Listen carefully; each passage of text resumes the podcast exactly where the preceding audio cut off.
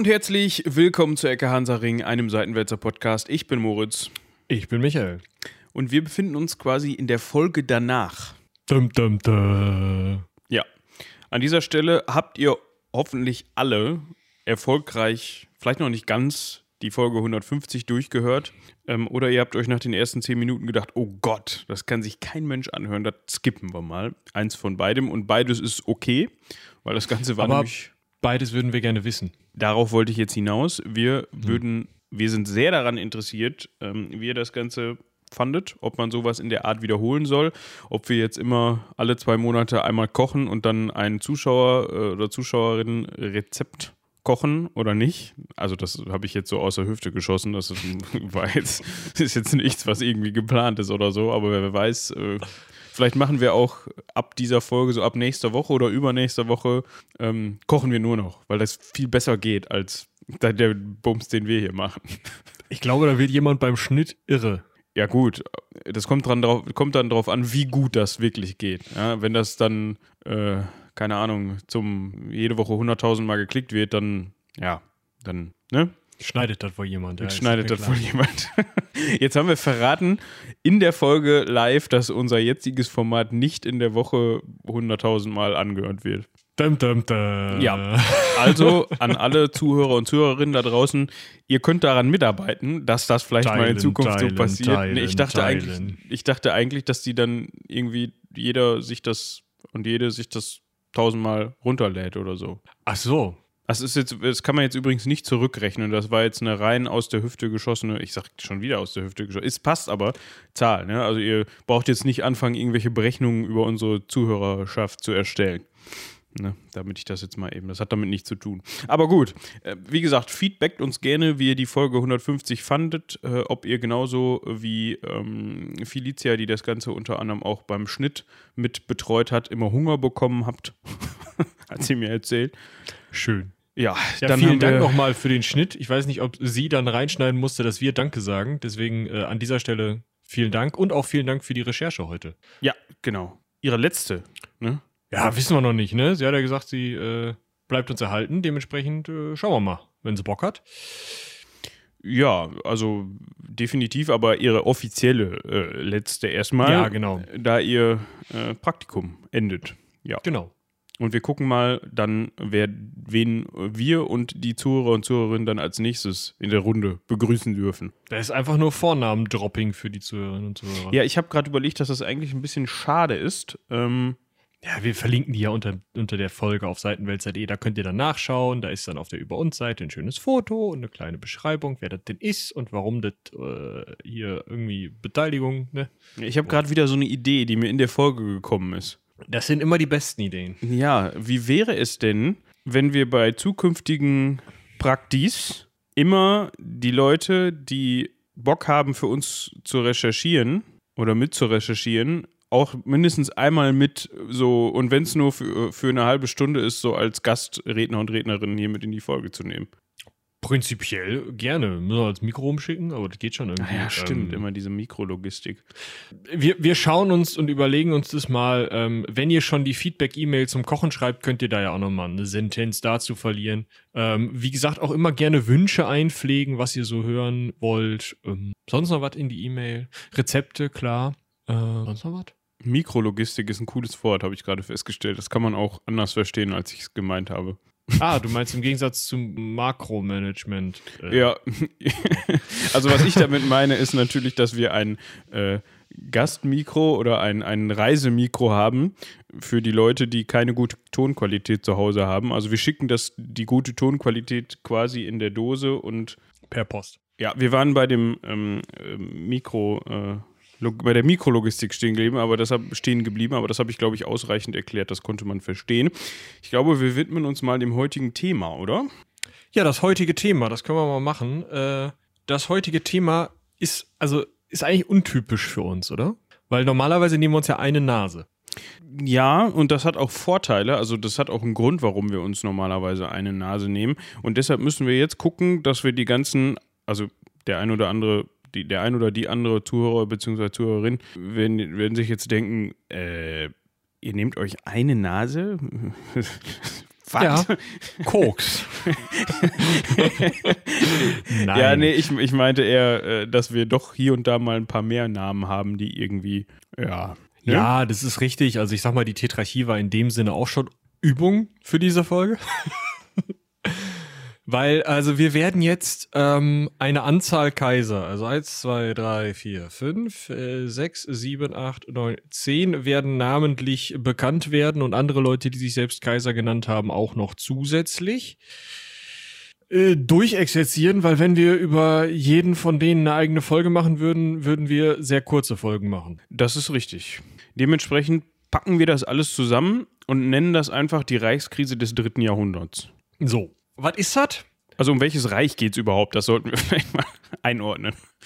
Das ist schon mal eigentlich ein guter Anfang. Es geht um das Römische und zwar nicht das Heilige, sondern das davor. Also das, wo auch die ähm, Tetrarchie drin war. Ne, wir haben ja schon drüber gesprochen. Ich weiß nicht welche Folge, aber äh, davor, äh, das, was die Tetrarchie überhaupt notwendig machte und was Konstantin dann abschließend alleine beendet hat, war diese Reichskrise des dritten Jahrhunderts, weil es im dritten Jahrhundert nach Christus stattgefunden hat, ungefähr zwischen 235 und 285 nach Christus. Da kann man immer mal plus minus ein paar Jahre draufrechnen, weil man halt sagen kann, hm, hm, hm, das, was in der äh, Tetrarchie geschehen ist, war im Endeffekt das gleiche, nur in anders. Oder man kann sagen, ja, hm, das hat sich schon vorher auch während der Severa-Dynastie ein bisschen äh, angeleiert. Angebahnt. Genau, aber also um Zahlen wollen wir uns ja nicht so ganz genau streiten. Was wir auf jeden Fall sagen können ist, es gab eine Zeit, die zwischen 235 und 285 ihren Höhepunkt erreichte, in der das Römische Reich so richtig auf die Fresse bekommen hat, und zwar von allen Seiten, und dabei nichts Besseres zu tun hatte, als sich dann noch selber in die Fresse zu hauen. Das ist so, wenn man das mal sich rückblickend überlegt, aber warum dem so ist, das schauen wir uns jetzt gleich zusammen mit euch an. Ich wollte nur noch mal eben darauf hin, dass sicherlich dem ein oder anderen Zeitgenossen oder der Zeit einer der ein oder anderen Zeitgenössin auch dieses römische Reich schon heilig war, aber das hatte dann nichts mit dem Namen zu tun. Genau, das war nicht im Titel. Das ist wichtig. Ja. Ja, genau. Ähm, was hatten wir schon gesagt? Es gab vorher eine Severa-Dynastie, also eine relativ stabile Kaiserdynastie von äh, 193 bis 235, also auch ein paar Jahre. Äh, die sich auf den Rücken des Militärs gestützt haben und halt gesagt haben, so, Senat, Schwachsinn, braucht man nicht. ich habe ganz viele Soldaten und die können Leuten auf den Kopf hauen und die machen, was ich sage und dementsprechend funktioniert hat. Genau, das Problem bei sowas ist immer, wenn man sozusagen diese, äh, eine schöne Parallele zu den USA, wenn man diese Checks and Balances Ne? Diese Systeme, die sich so gegenseitig hochhalten. Der Senat hat Finanzen, die Finanzen ähm, sorgen dafür, dass der, äh, die Soldaten am, ja, also einem weiter hinterherlaufen. Ähm, die Soldaten haben militärische Macht, aber wenn sie aufmucken, kann der Senat noch von irgendwo anders Soldaten mit Geld holen und dann da wieder was gegen tun. Der Kaiser hat Geld und irgendwie die Legitimation, aber braucht auch ein bisschen Hilfe vom Senat zur Verwaltung und so weiter. So dieses Hin und Her wenn man dieses sich ausgleichende Element aushebelt, oh, es wird aussich heute, ähm, dann kriegt man ein Problem und im Fall der Severa war das Problem, dass irgendwer in Persien losgegangen war und ähm, ja meinte, gegen die Perser kämpfen zu müssen, also ein severischer Kaiser, wahrscheinlich der Alexander, der letzte. Und die Perser den Römern ziemlich auf den Sack gehauen haben und dann neue Soldaten in Persien gebraucht wurden. Und sie hatten halt also die Römer hatten halt noch welche an der nördlichen Grenze, die dummerweise, also an der germanischen Grenze, die dummerweise, ja, eigentlich schon zu verwachsen da waren. Also eigentlich ist es ja römische Politik, da kommen wir, wenn wir mal über römische Soldaten reden, noch ein bisschen mehr zu, dass die, dass du niemals Soldaten aus dem Land, in de, das sie verteidigen sollen, rek rekrutierst. Also dass du nicht ähm, an der germanischen Grenze Soldaten aus der Gegend dir holst, sondern du hebst da germanische Soldaten aus und stellst die nach Persien und hebst in Persien Soldaten aus und stellst die nach Germanien. Damit die dann nicht so sehr verwurzelt sind, im Zweifel Strafmaßnahmen gegen irgendwie aufmuckende Bevölkerung leichter durchführen und damit die nicht im Zweifel sagen, nee, ich bleib aber hier und verteidige meinen Hof, sondern wenn ein taktischer Rückzug notwendig ist, dass sie sich dann auch zurückziehen und so. Also einfach dieses, die Hauptloyalität muss Rom gelten und nicht der Gegend, in der man gerade ist. Jetzt hatte man das ein bisschen vernachlässigt unter den Severern, weil man den ähm, Soldaten halt so sehr den Popo gepudert hatte. Und einige Soldaten lebten in Germanien, hatten ihre Familien in Germanien so sehr, dass sie zwar in Persien noch nach Persien runtergegangen sind, als sie abkommandiert wurden, aber dann gesagt haben, hör mal zu. Das ist jetzt äh, das zweite Jahr in Folge, die Germanen kommen andauernd über die Grenze, das äh, weiß ich, da habe ich andauernd gegen gekämpft, ich muss nach Hause. Ja. Geht nicht anders. Ähm, was ich mich gerade gefragt habe, ähm, beziehungsweise schon bei der Vorbereitung gefragt habe, du hast gerade davon gesprochen, dass man natürlich tunlichst nicht oder also wir lassen jetzt mal natürlich ethische und nicht ethische, sondern moralische und menschliche Prinzipien außen vor, sondern aus taktischer Sicht ähm, ist das natürlich unclever, dass man sagt, hör mal zu, jupp, hier, das ist dein Hof, du bist jetzt Soldat und du wirst jetzt drei Kilometer von deinem Hof stationiert. Das könnte zu ähm, moralischen Konflikten führen, äh, Interessenskonflikten, Entschuldigung, ich habe es mit meiner Moral heute. ähm, Jetzt stellt sich mir die Frage, ob es nicht auch sein könnte, dass man, ja, also es ist ja durchaus so, dass wenn, wenn jemand dann in, in ruhigeren Zeiten zum Beispiel an die germanische Grenze kommandiert wird, dass dann das jetzt nicht nur eine Woche dauert, sondern dass der da schon mal auch Jahre sitzt in mhm. seinem Feldlager und was dann hinterher befestigt wird und so weiter. Und ja. äh, kann natürlich dann auch möglich sein, dass er sich gedacht hat, oh, ich bin jetzt hier so lange Oh, ich werde jetzt hier mal in Anführungsstrichen sesshaft und gründe hier mal eine Familie, weil ich mir ja jemanden angelacht habe, so ungefähr. Ja, also das äh, offiziell, ich weiß nicht, ob es zu dem Zeitpunkt noch so ist, aber zumindest unter Augustus war es so, äh, dass es und auch unter Trajan noch, äh, dass es verboten war, also um 100, dass es verboten war für ähm, Soldaten sich zu binden. Also die durften nicht nicht verheiratet sein, wenn sie in die Armee eintreten, beziehungsweise es gab ja kein Standesamt in dem Sinne. Das heißt, niemand ist hingegangen und hat geguckt, ob du verheiratet bist. Das heißt, es gibt durchaus die Möglichkeit, verheirateterweise in die Armee einzutreten, wenn du von deiner Frau weg willst. ja, du darfst halt Aber halt, also, ja, du prinzipiell bist du qua Eintritt in die Armee ledig. Also du so. solltest quasi nicht sagen, ey, ich bin verheiratet. Ich bringe meine drei Kinder mit. so genau, dann werden sie dir eine Tür zeigen.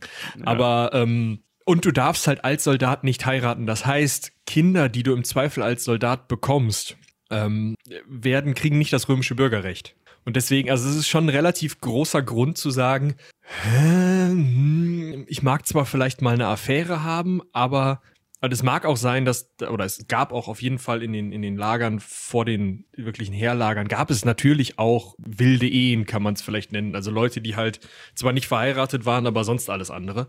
Ähm, das gab es alles, aber die Wahrscheinlichkeit ist relativ hoch, dass es hier mehr war. Sonst hätten die nicht so aufgemuckt, weil es einfach, ja, normal war, dass man so rumkommandiert wurde. Ja, das konnte einem schon mal passieren. Ja, und, und, und ist auch vielen einmal. Soldaten vorher schon so passiert im römischen Heer. Genau. Ja, in dem Jetzt Fall. Hatten die Soldaten aber recht. Das war ja, das Problem. Ja, also was heißt, sie hatten recht? Also die, die Befürchtungen, die sie hatten, die waren gerechtfertigt. Mhm. Na, also die Germanen haben gesagt, ach, der feine Römer möchte gegen Perser kämpfen, kann er tun, dann räumen wir ihm hier das Hinterland aus. Ja. Und dazu kam natürlich auch noch, dass während der Kampf gegen Persien stattgefunden hat und die germanischen Verbände vorgerückt sind und das ausgenutzt haben, die Perser jetzt auch nicht, ich musste gerade kurz überlegen, ich wollte im ersten Moment Persier sagen, aber nein. die Perser äh, jetzt auch nicht Bock hatten, das Ganze schnell über die Bühne zu bringen und sich mal ebenso geschlagen zu geben, sondern da gab es durchaus Gegenwehr. Also man spricht da auch von einer der größten Widersacher des Römischen Reiches zu dieser Zeit. Ne? Also das war jetzt nicht so, dass die Römer da mal eben hin sind und gesagt haben, hört mal zu, so, wir, wir sind die Römer, gestatten, ähm, Vini, Vini, wie die Dingsbums da, ne? Ja, genau. Also die Perser sind durchaus ja fast schon der Nemesis des Ostens Römischen Reiches, was im Westen halt hier Varus gibt mir meine Legionen wieder, die Germanen sind, sind im Osten dann die Perser. Das heißt, man hat sich natürlich auch schön gleichzeitig mit den beiden Mächten angelegt, mit denen man sich besser nicht gleichzeitig anlegen sollte.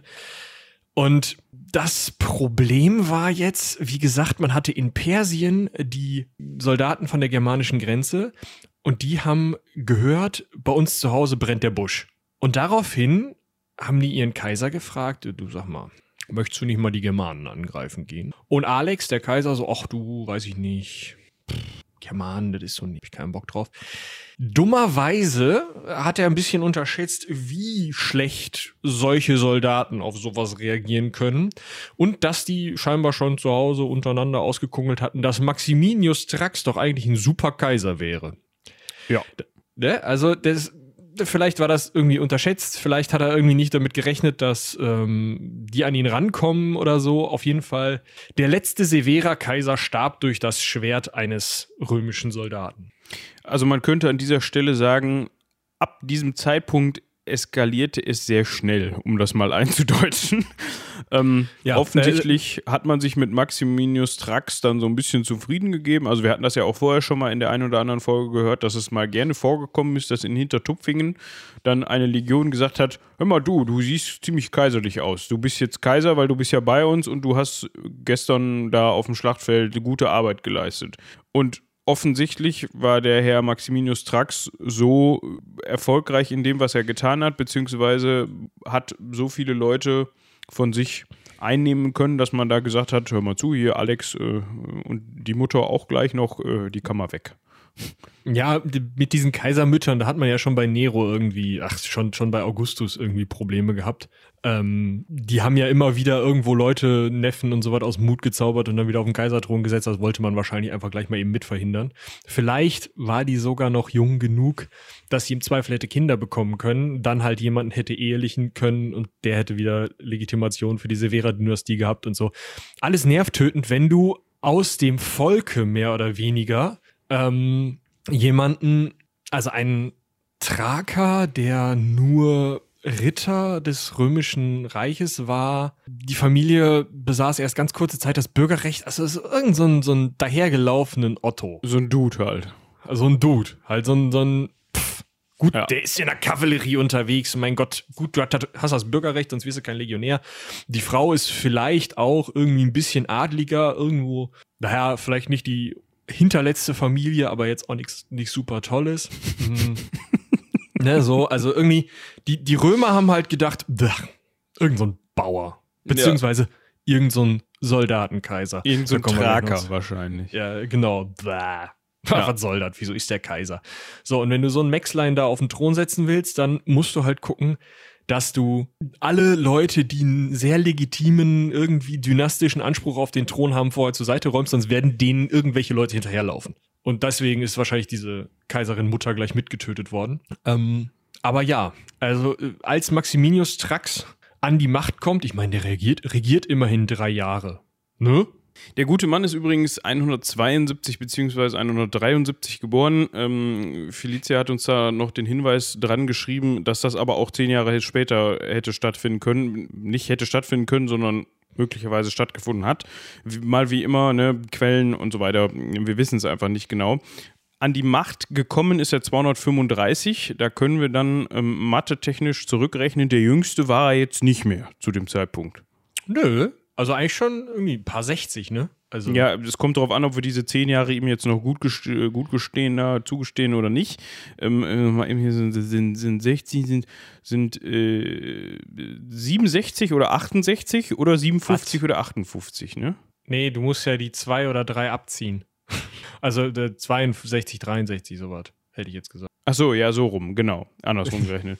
ähm, ja, ist trotzdem, ist trotzdem schon ein stattliches Alter, würde ich sagen. Eben, also um für jemanden, der zu, zu dem Zeitpunkt noch gekämpft hat. Also der muss zu dem Zeitpunkt Soldat bei den Legionen gewesen sein. Ne? Das muss man sich schon auf der Zunge zergehen lassen. Ja. Mit ein paar 50. Also mein klar, die, die Legionsdienstzeit liegt bei 20, 25 Jahren und du kannst dich halt auch mit 67 noch verpflichten, wenn du möchtest, wenn du die Anforderungen erfüllst.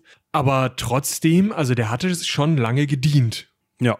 So. Aber trotzdem war er doch eher ein speziellerer Kaiser, zumindest was seine Angewohnheiten anging. Der hatte zum Beispiel überhaupt keinen Bock auf Rom. Ja, also so mal nach Rom ziehen, weil er Kaiser ist, hat er jetzt nicht unbedingt eingesehen. Dementsprechend war der jetzt in Rom auch, ja, der stand von ihm jetzt schwierig, gerade beim Senat. Ich meine, der Senat ist ja auch dafür bekannt, schon mal so ein äh, Caesar Salad aus so einem, ne? Also, wenn du da als Kaiser im falschen Moment in den Senat rein, dann. Mh.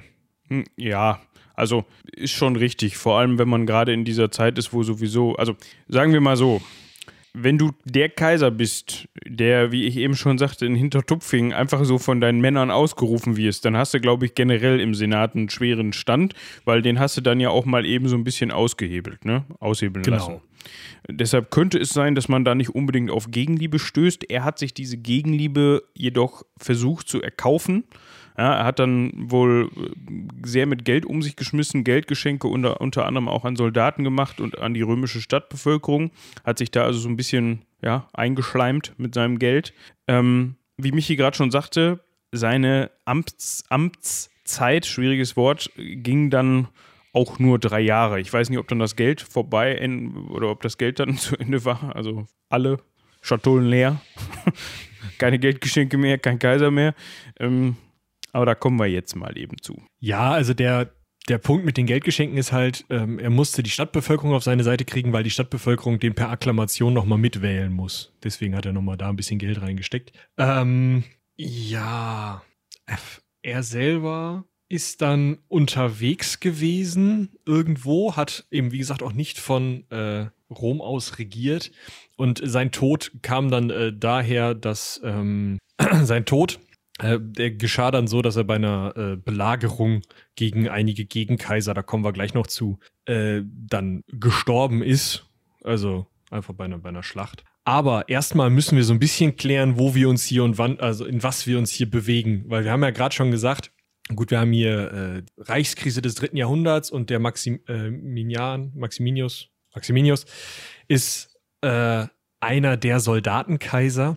Das gibt eine richtige Definition dafür, weil das jetzt andauernd passiert. Weil jetzt, so im Jahr 237, 38 eigentlich, als der Maximinius dann irgendwann ähm, Kaiser ist und dann auch langsam ins Abdanken kommt, beziehungsweise abgedankt werden, das ist sozusagen der Zeitpunkt, wo die Scheiße den äh, Ventilator trifft, ne? um hier weiterhin mit dem Eindeutschen von. Und ab da ist es üblich, dass Kaiser von jeder kleinen Stadtwache ausgerufen werden, so ungefähr. Und eben Soldaten, die Kaiser ausrufen, sich ihren eigenen Militärbefehlshaber zum Kaiser ausrufen, immer nur das Militär die Kaiser irgendwie an der Macht hält und Kaiser, die von anderen Gruppierungen irgendwie an die Macht gebracht werden, zum Beispiel vom Senat, normalerweise nicht lange leben und das meine ich so, wie ich es gesagt habe. Ähm, das heißt, du hast halt den Senat nicht mehr als Legitimationsgrundlage, der halt sagt, ja, okay, hm, der ist jetzt Kaiser, der wird zum Kaiser ausgerufen. Ähm, du hast diese, das Volk von Rom zwar noch irgendwie so als Spiel, äh, Faktor da in dieser Kaiserausruferei, aber normalerweise ist es so, dass irgendwelche Leute irgendwo mit der Legion rumlaufen und zum Kaiser aufgerufen werden, wenn der andere Kaiser nur weit genug weg ist. Weil tatsächlich sagt die Forschung, nennt das Bedürfnis nach Kaisernähe. Also die Legionen hatten immer mehr das Gefühl, ja scheiße, wenn ich hier unter irgendeinem so blöden Provinzstatthalter rumlaufe, das wird nichts. Immer nur, wenn der Kaiser bei mir ist, dann wird's was, dann kann ich was gewinnen. Wie kann man das Problem umgehen? Wir rufen den Statthalter zum Kaiser aus. das ist auch, also das ist ein pragmatischer Lösungsansatz, kann man so sagen. Ähm, hat natürlich dazu geführt, wie wir gerade schon gehört haben, dass dann auch häufiger mal ein Kaiser ausgerufen worden ist. Und ob das dann, ja, ich sag jetzt mal, so erfolgreich war, die Amtszeit des Kaisers und ob die so lang war. Und äh, der ist natürlich auch immer eines natürlichen Todes gestorben. Ne? Das heißt, er ist immer 120 geworden und ist dann äh, im, im, im Bett äh, quasi friedlich eingeschlafen, nachdem er 50 Jahre regiert hat. Quasi. quasi. Ähm, es mag manchen Leuten so vorgekommen sein, die eigene Regierungszeit, weil sie, glaube ich, viel wach waren, panisch hin und her geguckt haben und dann ja so Sekunden zu Stunden werden können. Ja, das kann sein.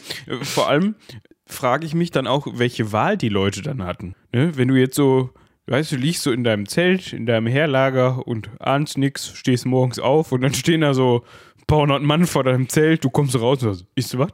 Und dann sagen die, sagen die, heil dir, was weiß ich, Cäsar oder was auch immer. Ave. Ave, ja. Ähm, ne? Dann stehst du da und sagst dann so, äh, kann ich das auch äh, ablehnen? nee. Da kommen wir nämlich jetzt direkt mal zum nächsten, äh, ja, zum nächsten Soldatenkaiser, beziehungsweise der ist kein Soldatenkaiser. Uh, ähm, direkt in der ersten Reihe, äh, also in der ersten Zeit der Soldatenkaiser, gibt es direkt so einen Aus, äh, also einer tritt so ein bisschen raus aus der Nummer.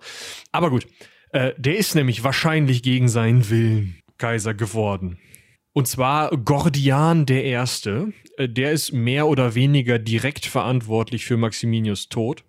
Also, ähm, und zwar äh, kam es in Afrika, also in, in Nordwestafrika, Karthago, also heute ähm, Tunesien die Kante, Algerien und so und das ganze, der ganze Küstenstreifen, kam es zu einer Revolte gegen Maximinius. Aus irgendwelchen Gründen. Wahrscheinlich haben die auch einen Kaiser. Ich guck gerade mal. Ja, nee, also in der Kaiserliste, die ist auch nicht ganz vollständig, aber ähm, äh, gab, es gibt noch einen Magnus, der irgendwo in Obergermanien äh, zum Kaiser äh, ausgerufen wurde, aber der ist relativ schnell weggekommen. Äh, also man weiß auch nicht, wie lange genau er dann Kaiser war und ob das wirklich in 235 war. Aber 238 im sogenannten Sechs-Kaiser-Jahr gab es eine Revolte in Afrika und zum Kaiser wurde ausgerufen Gordian der Erste. Schöner Name. Ja, das ist toll. Der Name war so toll, dass es auch noch ein paar weitere Gordians gab. Ihr müsst euch den ersten nicht merken, den zweiten auch nicht. ja, ist richtig. Ähm, und es gab ja, also das war jetzt gegen Kaiser, gegen äh, Maxien. Genau. Und Maxien hatte zeitgleich auch noch mit dem Senat zu tun. Ne? Hatten wir ja schon gesagt. Also beim Senat war der jetzt nicht so beliebt. Und dann hat sich der Senat gedacht, Mensch, was jetzt hier die ganzen Legionen da in sonst wo können, das können wir eigentlich auch. Wir ernennen aber jetzt mal gleich zwei, und zwar zwei Senatskaiser. und zwar den Pupenius und den Balbinus. Habe ich das richtig ausgesprochen? Ich gehe mal davon aus. Äh, das war notwendig geworden, weil der Gordian weggekommen war, denn ähm, der Maximinius hatte den Gordian den Zweiten, den Sohn von Gordian dem Ersten, in der Schlacht geschlagen und der war dabei gefallen. Und Gordian der Erste hat sich dann nicht gedacht, boah, scheiße, jetzt gibt's Rache, sondern wahrscheinlich einfach auch, weil der schon 80 war zu dem Zeitpunkt, hat er sich gedacht, nee, komm, machen wir nicht mehr. Und äh, hat wahrscheinlich Selbstmord begangen und daraufhin ähm, ja, gab es so ein kleines Machtvakuum gegen den Maximinius. Und deswegen hat man diese Pupenius und Balbinus ausgerufen, diese beiden Senatskaiser. Das fand aber wieder das Volk, also nicht der Senat von Rom, gar nicht so cool. Ja.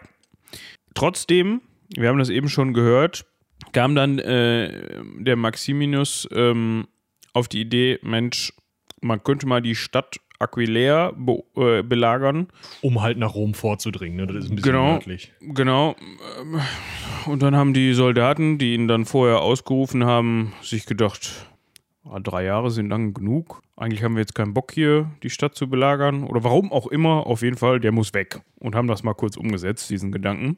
Also er wurde dann von seinen eigenen Soldaten, wenn man so möchte, diejenigen, die ihn drei Jahre vorher, wahrscheinlich nicht genau diejenigen, aber die ihn vorher oh, zum ja, ne, aber ne, haben ihn dann äh, wieder abgesetzt. Recht genau. radikal. Genau, äh, mit, mit einem Stück Metall. Und äh, das Problem, also wahrscheinlich das Problem von äh, Maximinius war, dass er, also zum einen wahrscheinlich doch nicht genug Geld mehr hatte, um die Soldaten bei Laune zu halten. Zum anderen aber dieser diese ähm, Revolte oder diese Unruhen in Rom, zu denen es kam, als dann hier äh, Pupenius und Balbinus ausgerufen wurden, dazu geführt haben, dass man zusätzlich zu Pupenius und Balbinus noch Gordian den Dritten, den Sohn von Gordian dem Zweiten, der ja der Sohn von Gordian dem Ersten war, ihr erkennt ein Muster, zum Kaiser, zum Cäsar, also zum Zusatzkaiser mit ausgerufen hat. Und der scheint beliebt gewesen zu sein, auch bei den Soldaten. Denn nachdem die Soldaten den Maximinius umgebracht hatten, hat dann die Prätorianergarde, also die Kaisergarde, ähm, oder mehr so eine Spezialeinheit kann man es vielleicht auch nennen, hat dann auch noch Pupenius und Balbinus ermordet, sodass Gordian der Dritte, wie gesagt Enkel von Gordian dem Ersten, innerhalb eines Jahres sind die durch drei Gordians gegangen äh, zum Kaiser ausgerufen wurde und dann halt auch sozusagen, also de facto oder äh, also schon de facto, also er war halt Alleinherrscher Roms, ähm, was dem ja, also dem Senat jetzt auch gar nicht so sauer aufstieß, weil jetzt hatte man einen 13-jährigen Jungen als Alleinherrscher. Ist auch okay, ne? Da kann man ja ein bisschen kontrollieren. Kann man mit umgehen. Wir können ja noch mal eben ganz kurz zusammenfassen, was da jetzt in diesem Sechs-Kaiser-Jahr, so wird es auch genannt, überhaupt passiert ist, also in dem Jahr 238. Also wir hatten als Ursprung, ursprünglichen Kaiser äh, den Maximinus Trax, von dem wir jetzt eben die ganze Zeit gesprochen haben, der dann eben äh, von seinen Legionen irgendwann mal zum Kaiser ausgerufen ist, dann drei Jahre regiert hat, selten in Rom war Und dann ähm, hat sich eben Gordian der Erste, ja, und Gordian der Zweite bei einem Aufstand in Süd, nicht in Südafrika, das wäre ein bisschen weit weg gewesen, in, in Nordafrika gegen ihn erhoben. Ne? Dann haben wir noch die beiden Senatskaiser, Pupienus und Balbinus. Wir sind bei fünf. Wir sind bei fünf. So, und dann hat man festgestellt, okay, wir brauchen die alle nicht, weil wir hätten auch noch einen Gordian, also Gordian der erste und der zweite, die können wir mal ausklammern, ja, weil die sind halt dann gegen Maximinus draufgegangen, also so indirekt der eine, der andere direkt. Und dann hat man sich gedacht, Mensch, wir hätten hier noch Gordian den dritten. Der passt uns eigentlich am besten. Wir hatten jetzt vorher das Problem, dass wir diese beiden Senatskaiser ernannt haben. Da kümmern sich die Prätorianer drum. Und übrig bleibt von den sechs Kandidaten Gordian der Dritte. Ja, also im Endeffekt schön den machtlosesten Otto, den sie irgendwo finden konnten, haben sie auf den Thron gesetzt. Der hat tatsächlich, ähm, also sechs Jahre auch regiert. Immerhin. Da war er dann schon 19, ne? Also. Ja, und dann tot. Da habe ich jetzt mit gerechnet, muss ich ehrlich sagen. ähm, ja, äh, was macht das mit den Außengrenzen? Also wenn man sich überlegt, die haben in einem Jahr sechs Kaiser abgefrühstückt und es wird nicht besser. Ne? Also wir haben, äh, wie gesagt, dann äh, regiert der Gordian der dritte sechs Jahre, aber hat ähm, schon eine Usurpation in Afrika, also da, wo seine Familie schon usurpiert hat, hat er schon wieder gegen sich. Ähm, dann der nächste Kaiser fünf Jahre, der nächste Kaiser zwei Jahre, der nächste Kaiser zwei Jahre, der da drauf, äh, nicht mal ein ganzes, der da drauf, oh, sieben Jahre, huiui. Weißt du, also, wenn man, wenn man sich so anschaut, wie schnell das geht und das überall und in jeder längeren Kaiserherrschaft, selbst bei den drei Jahren des Maximinius Trax war es ja nicht so, dass da nur der Gordian der Erste gegen ihn vorgegangen wäre, sondern auch noch ein Magnus in Germanien. Ähm, und wenn man diese innere Unruhe hat und eigentlich jedes Mal, wenn irgendwo an der Grenze größere Truppen zusammengezogen werden, um irgendeine Bedrohung zu besiegen, die sich gleich einen Kaiser ausrufen und dann nach rumlaufen, woraufhin die Bedrohung sich halt denkt, sollte hier nicht irgendwo eine Armee sein? Entschuldigung, wir würden uns gerne prügeln. Was, dann machen wir die Goldtempel leer. Ne? Also, ihr könnt euch schon vorstellen, wo das hinführt. Es gibt einfach zwei richtig große Bedrohungen, eher sogar drei große Bedrohungsgruppen, könnte man sagen, die immer wieder zu äußeren Problemen führen und das Reich halt nochmal mehr durcheinander schütteln. Und deswegen kann man da eben von dieser Reichskrise. Genau. Wir können mal eben noch mehr auf diese Bedrohungen eingehen. Also wir hatten ja eben schon mal davon gesprochen, dass wir die Germanen hatten, die dann da aus dem Norden kamen. Genauer gesagt ähm, haben die Alemannen dann mal angeklopft und sind über den Rhein rüber. Da haben wir ja, glaube ich, auch schon mal sehr ausführlich drüber gesprochen. Weiß nicht, war das in der Völkerwanderung, da ja. waren die auf jeden Fall noch mit am Wandern, ja. Ja. Äh, die Goten spielten da eine Rolle, die an der Donau unterwegs war. Es gab auch schon Franken, na, die, die Druck auf das Reich ausgeübt haben. Ähm, ja, also das, das sind sozusagen schon zwei Gruppen irgendwo, also diese germanischen Gruppen um die Alemannen und Franken und dann nochmal andere germanische Gruppen oder, also gotische Gruppen eben, die ähm, im mittleren Teil, also in, auf den Balkan drücken. Das sind ja schon mal zwei Kriegsschauplätze, ne? Also du musst ja da wirklich, zum einen musst du irgendwo bei Mainz oder Köln oder so eine Armee, eine ordentliche Armee zusammenziehen, die im Zweifel sich einen Kaiser ausruft und dann irgendwo auf dem Balkan. Mhm dann auch nochmal zusätzlich und dann kommen noch die blöden Perser. Also da hat man drei wirklich Kriegsschauplätze. Was ich noch ganz interessant fand, ähm, es gibt eine Geschichte von äh, Dexippos, einem äh, griechischen Geschichtsschreiber wahrscheinlich, also dem Namen nach griechischen, äh, der über die germanischen Invasionen, sowohl eben der Alemannen als auch der Goten und Franken, äh, schreibt in seiner Skytika, und ähm, diese ganzen Invasionen sollen angefangen haben 238, also in dem Jahr, in dem Max, also in diesem Sechskaiserjahr. Ist ja auch nachvollziehbar. Und das ist wieder mal, sind das die Skythen, ne? Ja, also das ist halt so ein Sammelbegriff, ne? Das ist halt einfacher. Ja, das ist halt der Russe, sozusagen, nur halt auf. Ne? Also das, was im, im Kalten Krieg der Russe war, ist da halt irgendwie sind die Skythen. Also Bulgaren, Goten, pff, ja, reitet auf dem Pferd, hat einen Bogen, komm, Mongolen, alles Skythen. Ja, da muss man sich die Namen auch nicht merken. Da weiß auch jeder Bescheid. Ja, also da muss man nur in die Richtung zeigen und sagen Sküten. Da ist jeder gewarnt, beziehungsweise kann damit was anfangen. Ich sehe jetzt das Problem nicht. Zumindest innerrömisch war das nicht das große Problem, sagen wir es mal so. Ja, also steht jetzt, äh, stehen jetzt, wie gesagt, die Franken und die Goten an äh, zwei Grenzen und an der Ostgrenze, also irgendwo in Kleinasien beziehungsweise Armenien, ähm, stehen die Sassaniden, äh, die so ein Pufferkönigreich. Also vorher gab es ein anderes persisches ähm, Herrschergeschlecht, beziehungsweise eine Herrschergruppe. Das ist kein richtig, also nicht so richtig so, ein, so eine Familie irgendwo, sondern das ist auch irgendwo ein, ja, eine Bevölkerungsgruppe, die dann da die Herrschaft übernimmt. Ein Stamm vielleicht, ja. Ähm, und ist ein bisschen komplizierter bei den, bei den Persern. Genau. Die übernehmen halt Harta, äh, die Hauptstadt eines gleichnamigen Königreiches, was eigentlich als Puffer zwischen den Persern und den Römern gedacht waren und kommen dann halt direkt an die römische Grenze. Und äh, Gordian der Dritte ist halt zu jung, um das so richtig zu managen, muss aber trotzdem schon in die Schlacht. Ja, aber der hat ja Beistand, ne? hat sich Beistand erbeten und zwar von der Göttin Minerva. Die ist nämlich ein Vorbild nach der griechischen Göttin Athene. Und die hat ja auch schon den Griechen ne, bei den Perserkriegen, also bei den Kriegen, bei ihren Kriegen gegen die Perser beigestanden. Also kann das ja auch nur helfen, oder? Ja, da sehen wir mal, wie wenig weit es her war mit ähm, Christentum zu dem Zeitpunkt. Da kommen wir gleich auch nochmal zu. Also man suchte sich immer noch den passenden, äh, ja, heidnischen, die heidnische Gottheit. Minerva, wie gesagt, in dem Fall Athene. Könnte es auch wohl tun, oder? Ja, die kann ja mal dann in dem Fall, wir nennen die zwar anders, aber es ist auch egal, die weiß schon, dass sie angesprochen wird gerade, ne? Ist jetzt, äh, hat dann nicht so gut geklappt, äh, ne? Man hat sich dann erst so ein bisschen gegen die Perser durchsetzen können, hat dann aber im Jahr 244 eine sehr, sehr herbe Niederlage einstecken müssen gegen König Schapur der, er, dem Ersten, also ähm, der Perserkönig Schapur. Und während diesen Kämpfen hat dann auch, ja, Gordian sich gedacht, Öck. Ne? Also das Zeitliche ist, gesegnet. Ist sogar eine ganz interessante Frage, ähm, ob dieser 19-Jährige sich zu dem Zeitpunkt selber Öck gedacht hat, ob ihm von irgendwelchen Persern Öck gedacht wurde oder von seinen eigenen Soldaten. Man weiß es nicht. Das ist normal in der Soldatenkaiserzeit. Also, pff, ob der auf der Flucht einfach niedergemacht wurde, weil sie gesagt haben: Hör mal zu, der hat einen hingekriegt, ne? Hier, guck mal, Bob da hinten ist schon bei den Persern liegen geblieben, das können wir nicht machen, dass der uns nochmal kommandiert. Oder dass die Perser gesagt haben: Guck mal, der hat einen Helmbusch. Rums. ja. Weiß man nicht. Weiß man einfach wirklich nicht, wird man auch wahrscheinlich nie rausfinden.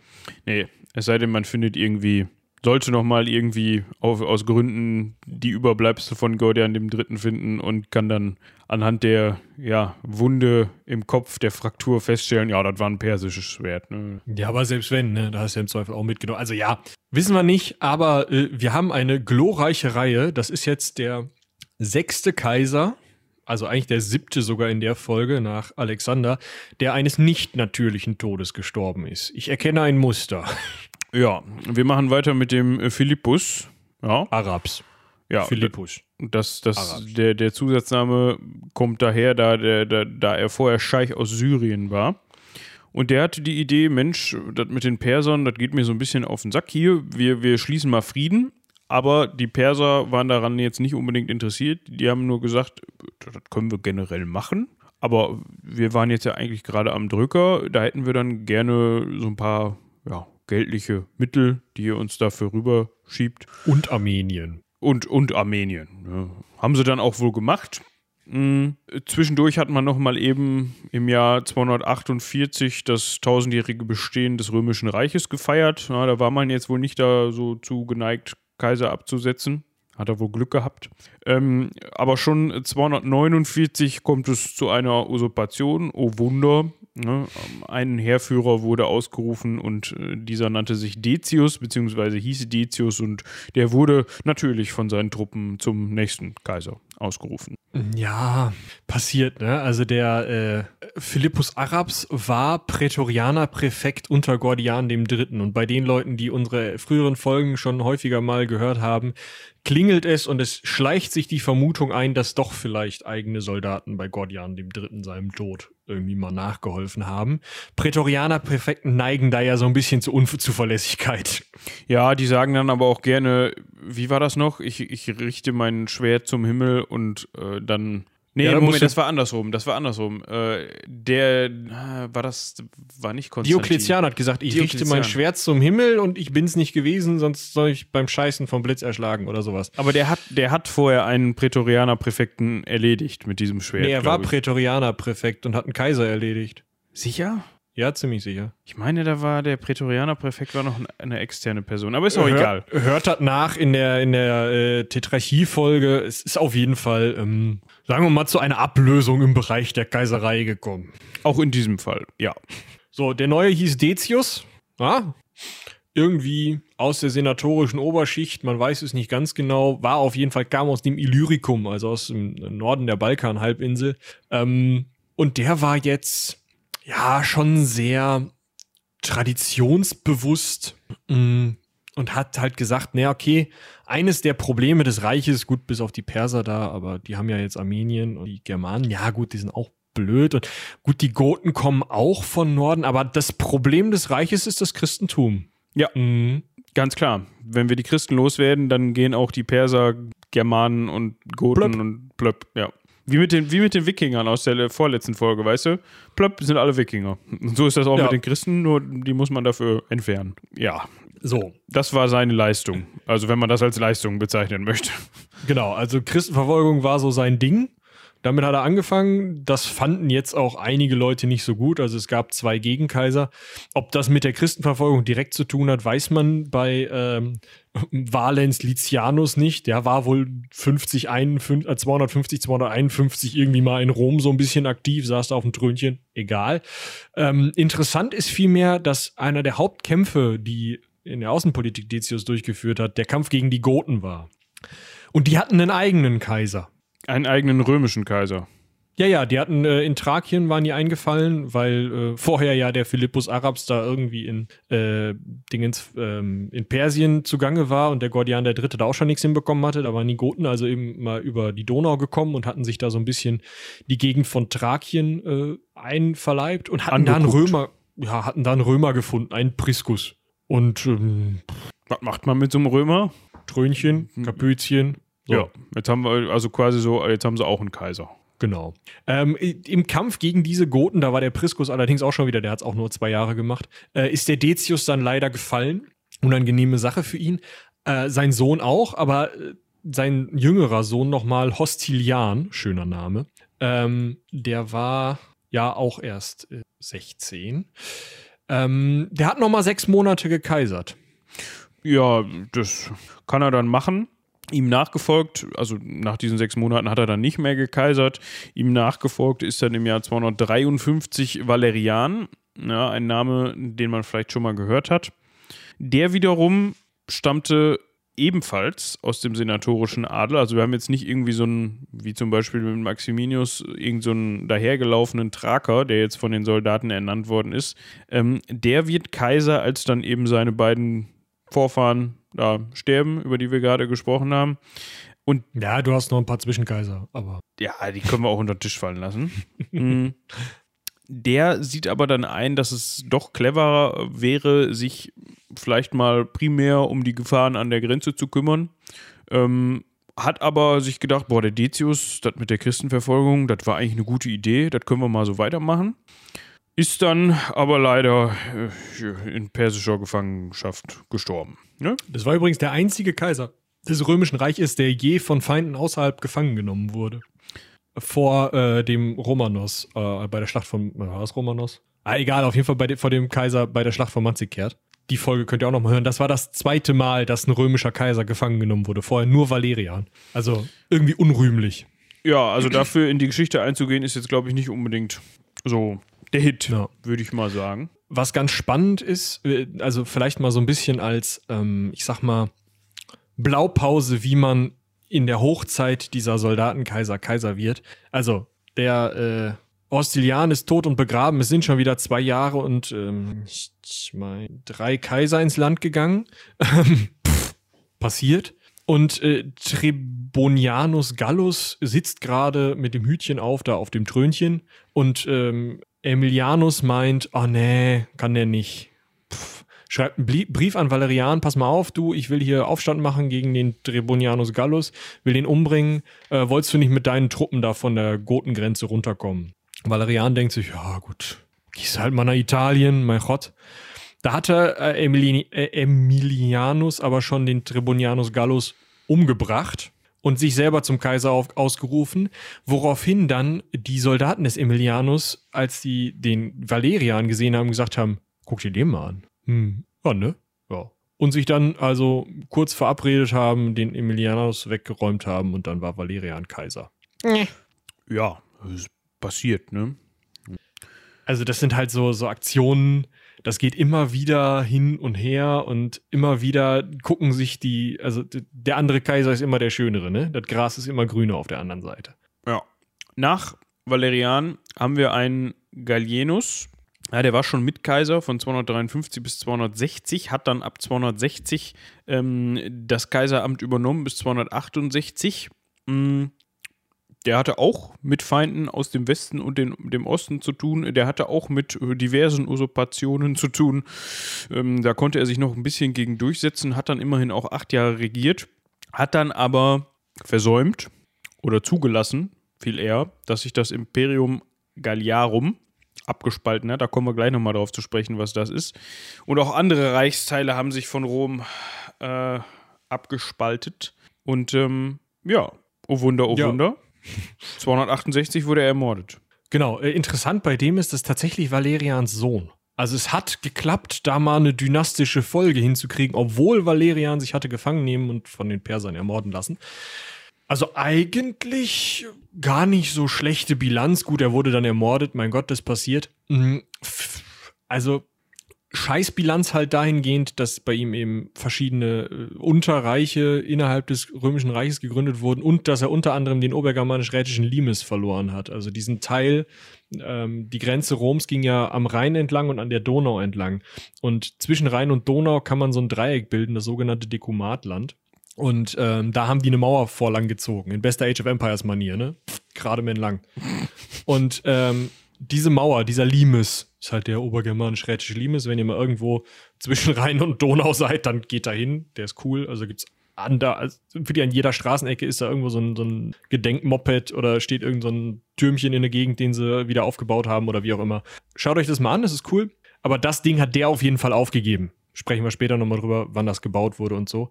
Ähm, also, innenpolitisch mag der recht erfolgreich gewesen sein, ne? Also, sieben Jahre Mitkaiser, dann acht Jahre richtiger Kaiser. Ja, alles cool. Das kommt ja schon fast an diese, diese 20 Kaiserjahre ran, die wir aus der Tetrarchie noch kennen. Wo man sich gedacht mhm. hat, so, das reicht jetzt auch. Zehn Jahre Cäsar, zehn Jahre Augustus ist gut. Messerchen. Ja. ja. Um das an dieser Stelle vielleicht mal weiter zu beschleunigen. Wir hatten noch einen Claudius Gothicus von 268 bis 270. Ähm, der Beiname kommt daher, dass er mal sich gegen die Goten durchsetzen konnte. Hm, dieses gallische Sonderreich, was da entstanden ist und noch ein anderes, das hat er eigentlich nur ignoriert, hat aber äh, spanische Provinz wieder unter seine Herrschaft gebracht, ist dann aber leider 270 äh, im Balkanraum an der Pest gestorben, also an einer Pest, ist auch schade, hat es also auch nur zwei ja, Jahre gemacht. Aber hey, der ist nicht ermordet worden. Ich würde sagen, äh, props to him. Ich meine, er hatte auch keine Gelegenheit mehr, der war ja nur zwei Jahre dran, aber Immerhin, also ist schon gut. Immerhin. Ja? Kann man mal also lieber an der Pest sterben.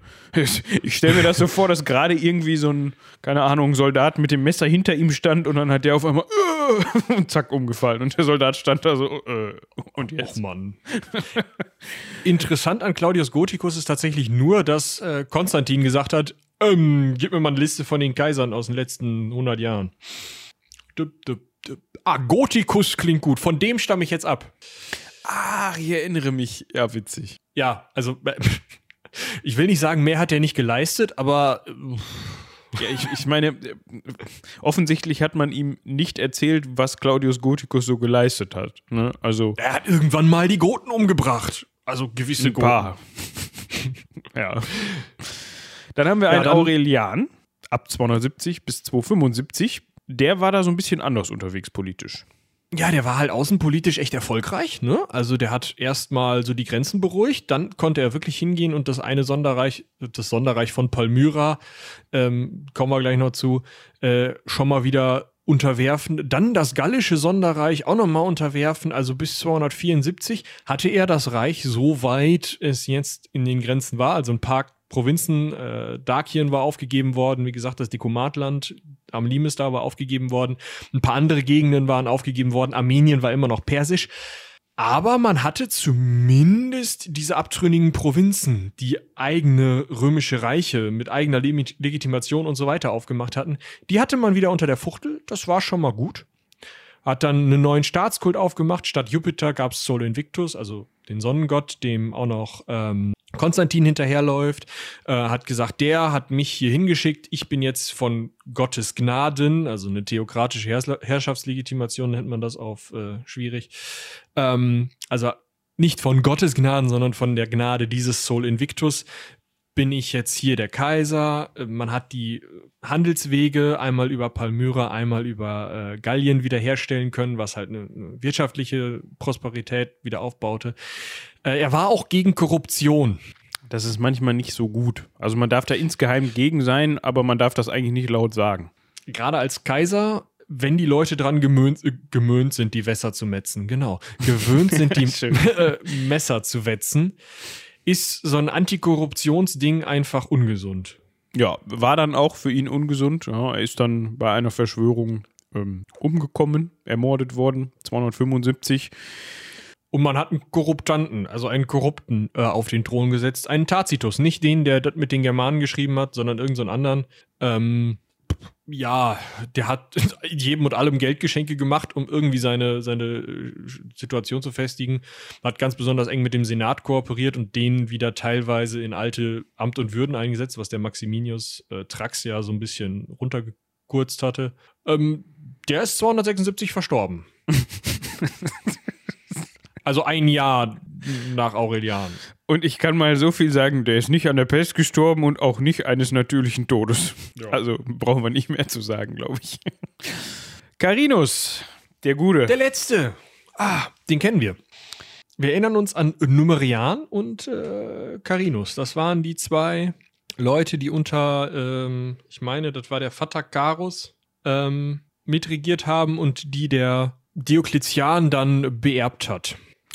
Ja, irgendwas klingelt da. Aber am besten könnt ihr da auch nochmal in die Folge reinhören, falls ihr das noch nicht getan habt. Der war ähm, Mitkaiser im Westen, ja, 283 bis 284. Dazwischen war natürlich auch noch Leute, die haben wir euch jetzt aber mal vorenthalten. Und der bildet so ein bisschen den Abschluss dieses ganzen Chaos, würde ich jetzt mal sagen. Also abschließend tut es äh, Diokletian mit seinem Schwert. Äh, also wir haben halt äh, Numerian, da ist die Nummer mit dem, äh, hier, äh, der Sonnengott, ne, den hatte Tacitus ja eingeführt. Der Sonnengott hat gesagt, also der soll mich hier tot machen, wenn ich den tot gemacht habe. Und hat er nicht. Hat er nicht. Und eigentlich war Diokletian ja auch gar nicht so erfolgreich militärisch. Carinus hätte das gewonnen, wenn dummerweise nicht Carinus Soldaten gesagt hätten, sag mal, der Diokletian, ne? Könnte der das nicht auch? Der gefällt uns eigentlich besser als der Carinus, ne? Hat auch einen schöneren Namen. Oh, Machen ich wir. so ein Messer. ja. Kannst du das mal eben halten? Oh, alles wohl schief gelaufen. Andere Seite. Egal. genau. Egal. Das ist das, das ist das Beste daran. Andere Seite. Äh, egal. so. Oh Mann. Ihr werdet euch jetzt schon die ganze Zeit gefragt haben, die haben von Sonderreichen geredet. Wie wird man denn Sonderreich? Ist das besser als reich? Das gucken wir uns jetzt an, würde ich sagen. Wir starten mal mit, den, mit dem palmyrischen äh, Sonderreich. Ähm, Hast du eine 1970er ähm, Verfilmung von einem schlimmen, äh, wie heißt er, Sindbad-Dingsbums äh, Stoff gesehen, in der ein goldener Stier, der auf zwei Beinen läuft, vorkommt und Leute mit langen goldenen Dingen tothaut. Boah, ich habe mal irgend so eine uralte Sindbad-Geschichte gesehen, aber. Da gibt es, glaube ich, zwei Filme von und einer von denen ist mit diesem goldenen Stier. Den, den kenne, habe ich vielleicht den anderen gesehen. Ich, ich google das jetzt mal. Äh, interessant finde ich nur, der Name Zenobia wird dafür die Hexe, die diesen goldenen Stier steuert, benutzt. Ach, der wird gesteuert, der macht das nicht von selbst. Nee, nee, der ist, ach, da ist so ein goldenes Herz mit Uhrwerk drin, wo sie Blut drauf tropft. Ganz schlimme Verfilmung. Der Klassiker also, wie man das so macht mit, mit Blut irgendwo drauf tröpfeln. Da funktioniert das schon. Ja, ähm, Michi hat gerade von einer werten ähm, Zenobia gesprochen. Die war in dem Fall keine Hexe, die einen goldenen Stier gesteuert hat. Ähm, war aber ab 260 unter ihrem Mann, und da breche ich mir so ein bisschen die Zunge bei ab, Odenatus, Odaenathus, ja, ja. Ne? ist ja doch nicht so schwierig. Ähm, nachdem der Valerian dann die Hufe hochgerissen hat, war sie quasi First Lady des römischen Ostreichs, ja, also des, des Osten des römischen Reiches. Ähm, und der Odenatus, Odenatus würde ich es aussprechen, wegen dem AE, mh, war noch unter, ähm, nicht unter Valerian, aber von Valerian Valerians Sohn Gallienus, den haben wir, von dem haben wir auch eben gehört, zum Dux Romanorum und zum Corrector Totius, Totius Orientis gemacht worden. Also zum Fürst oder Anführer der Römer und zum Lenker des gesamten Orientes. Gut, dass wir dich mit Lateinkenntnissen hier vor Ort haben. Ja, ähm, hätte ich jetzt so nicht gewusst, aber ja. Das heißt, man kann so sagen, der war der Ostkaiser. Mm, ja, das ist so eine Sache. Ähm, also, ja, er war irgendwo der Ostkaiser, aber er war immer noch untergestellt unter die Kaiser. Also, ähm, ja, man darf das jetzt nicht vergleichen mit späteren Verhältnissen, also dass man klar einen Ostaugustus und einen Westaugustus hatte. Also wir sagen mal so, der hatte die kaiserlichen Befugnisse im Osten und die Macht, die ein Kaiser im Osten gehabt hätte. Oder die, das können, kann man einem Kaiser im Osten gleichsetzen, sagen wir mal so. Ja, er hat sich dann auch nach einem Sieg über die Perser König der Könige genannt und so. Ähm, also er war schon sehr, sehr mächtig, ähm, war allerdings mehr so aus eigener Macht heraus oder eigenem Dings heraus an die Macht gekommen. Ähm, der hatte sich ähm, von seiner Stadtbevölkerung, also von der Stadtbevölkerung von Palmyra, zum Exarchos ausrufen lassen. Ein Amt, was wahrscheinlich nur extra dafür geschaffen wurde, damit man den zum Exarchen ausrufen kann. Ähm, und von da aus hat er dann sozusagen äh, schon gekämpft und die Kaiser, gerade Valerian, haben dann halt gesagt, ja, okay, dann machen wir dich halt zum Statthalter. Ja, unter anderem das. Nachdem der Odanetus, Odenatus, sorry, ähm, dann gestorben ist, hat seine Frau Zenobia sich gedacht, ja, ich setze jetzt hier mal unseren Sohnemann, den Vaballatus, schöner Name, Props an Zenobia und Ordenatus für Voll. diese Namenswahl. Ähm, also da bin dann auch ich raus. Ich bin ja eigentlich immer Fan von so gerade römischen Namen, aber äh, Vaballatus. Vaballatus ist, schon, ist schon was für Kenner. Hat den eingesetzt, aber man kann im Grunde eigentlich sagen, dass Zenobia quasi selbst da am Werk war und ihren Sohnemann dann auch ganz gut gesteuert hat und das ausgenutzt hat. Genau, also das Ding ist halt auch, der, ähm, der Odenatus war ja Statthalter, also ein vom Kaiser eingesetzter Beamter. Der war Korrektor, Korrektor Totius Orientis, ein vom Kaiser eingesetzter Beamter.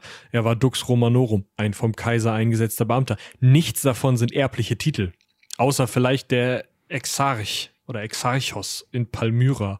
Aber Palmyra hatte zwar den Rang einer freien Stadt innerhalb des Römischen Reiches, also konnte sich, sagen wir mal, aus eigener Kraft heraus regieren auf eine Art, aber halt in den Grenzen der eigenen Stadt. Das ging nicht darum, dass er da irgendwie den halben Orient unter seine Fuchtel kriegt. Ähm, trotzdem war der halt so erfolgreich und auch Zenobia war so erfolgreich gerade militärisch am Anfang, dass ähm, niemand was, also besonders auch, weil sowohl Gallienus als auch Valerian genug zu tun hatten, damit von den ähm, Persern auf die Schnauze zu kriegen oder von irgendwem anders oder sich umzubringen äh, oder umbringen zu lassen oder was auch immer. Ähm, dass da halt keiner was gesagt hat, als die Zenobia da übernommen hat und den äh, Verballatus da vor, vorgetragen hat.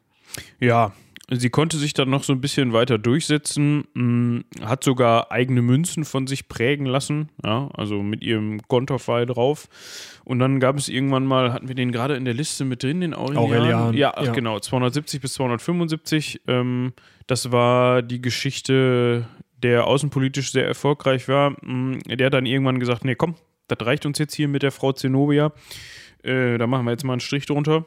Und ähm, so wurde eben dieses palmyrische Sonderreich von Aurelian militärisch besiegt und geschlagen. Und Zenobia ist dann entweder auf dem Weg nach Italien ähm, ja, weggekommen oder sie hat es bis Italien geschafft und ist dann dort im Exil gestorben, beziehungsweise hat noch im Exil weitergelebt. Das weiß man nicht so genau.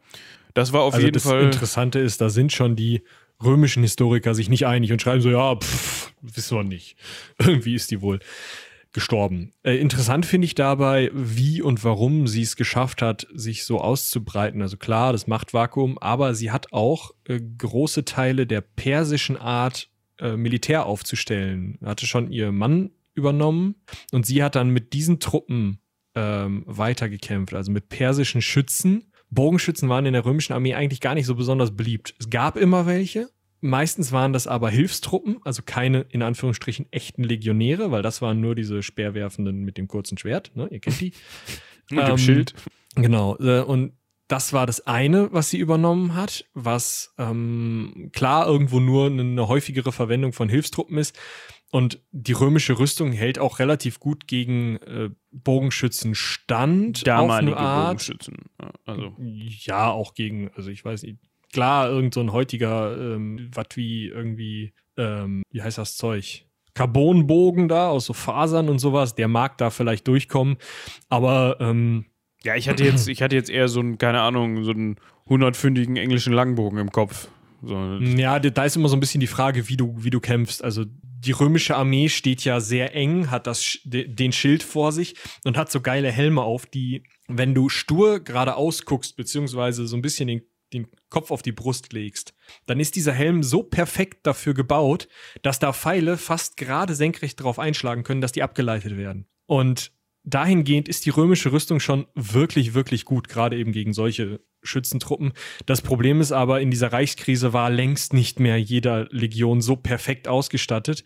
Und das Problem, das zweite Problem ist die zweite Truppengattung.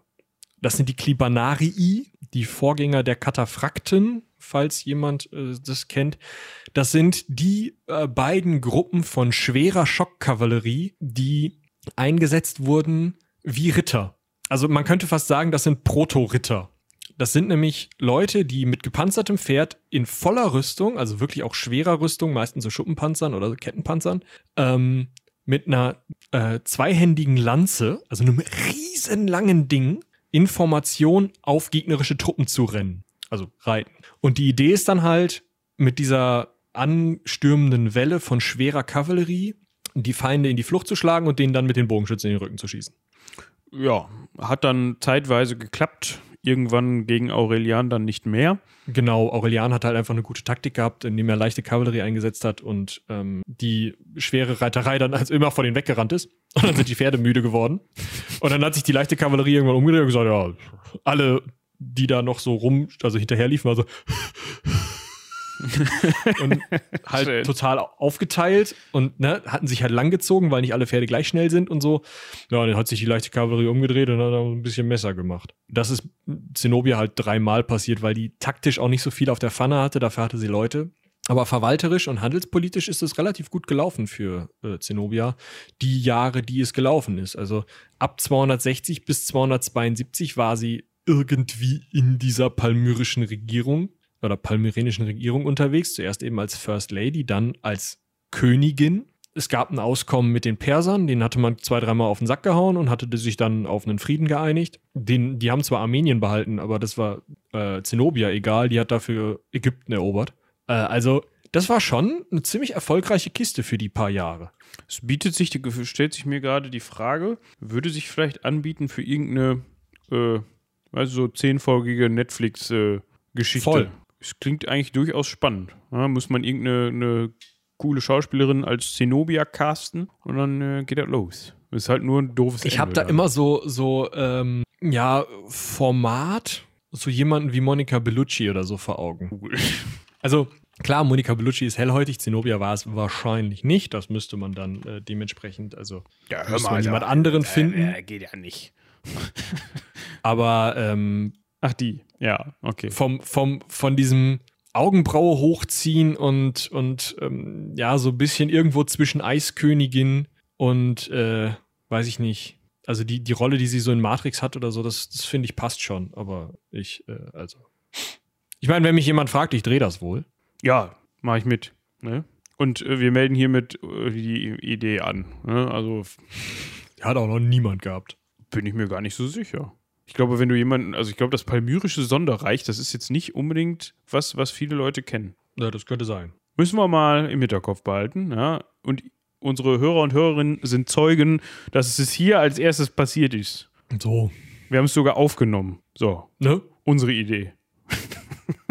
Gut, weiter geht's. Wir haben, es, uns fehlt noch ein Sonderreich, beziehungsweise, ja, doch, Es fehlt. das Gallische.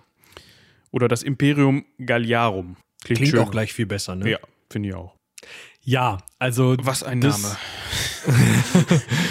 mh, der Usurpator Marcus äh, Cassianus? Cassi Cassinianus, ja. Cassianius. Cassianius Latinus, Latinius Postumus, meine Güte. Marcus Cassinia, Cassianius, Marcus Cassianus Latinius Postumus. Kurz Postumus. Ich stelle stell mir gerade so eine Szene aus dem Asterix-Comic vor und wo dann irgend so ein, weiß nicht, so ein, so ein Herold oder so den ankündigt und sagt, äh, es tritt ein, Marcus äh, Ca- Cas Cassianius Latini äh, Postumus, bitte sehr. Schön. Das hat jetzt bestimmt Genau. übersteuert, Entschuldigung. Der, ähm, der Postumus auf jeden Fall ähm, hatte das gleiche Problem wie so ziemlich jeder andere Soldatenkaiser. Es kamen Soldaten und sagten, hallo, Postumus, du hast zwar einen scheiß Vornamen, aber du bist jetzt Kaiser. Und er so, ja, Muss man das Beste raus machen, ne? jetzt nach Rom. Da Nee. gibt es bestimmt irgendeinen und auch vielleicht ein paar mehr. Ähm, Ist auch nur nervig, ne? Da muss ich mit denen wieder rumschlagen. wo bin ich denn hier gerade? Hier ist doch schön eigentlich. Genau, der, der Gallienus ist in Rom unterwegs. Valerian ist gerade irgendwo an der persischen Ostgrenze, hat er die Hufe hochgerissen. Die haben miteinander zu tun. Die Zenobia macht da ein bisschen Hallas. Sag mal, braucht irgendwer hier Gallien noch? Ich, ich täte das wohl nehmen, hat sich der Postumus gedacht. Und hat Fragt es, keiner nach. hat es tatsächlich dann geschafft, äh, einfach mal das Imperium Galliarum zu gründen. Ne, zu gründen, damit meine ich, dass er eine eigene, ja, einen eigenen Staatsapparat, wenn man so möchte, eine eigene staatliche Infrastruktur eingerichtet hat. Er hatte eigene Kon äh, Konsule, Konsule oder Konsuln?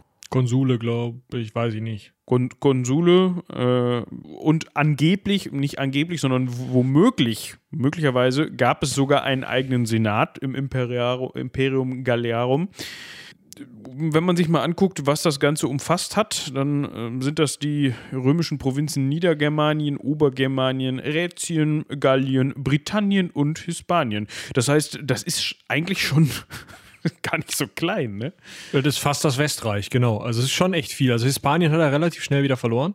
Aber ähm, also Ober- und Niedergermanien sind halt die am stärksten gerüsteten Provinzen des Römischen Reiches. Auch da noch. Ne? Der Limes ist da, da sitzen massenhaft Truppen, weil sie Angst vor den Galliern haben.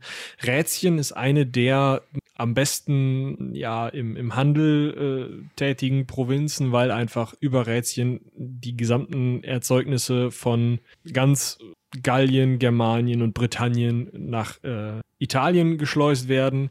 Gallien ist so lange schon romanisiert, dass es halt fast wie ein eigenes, also fast wie Zentralrom, wie, wie, äh, ich sag mal, wie, wie Italien irgendwie funktionieren kann. Und Britannien ist halt so ein bisschen, also ist auch schon stark romanisiert, das darf man nicht unterschätzen zu dem Zeitpunkt, aber ist halt, ne, man hat im Norden noch die blöden Pikten. Also da ist ein bisschen mehr los.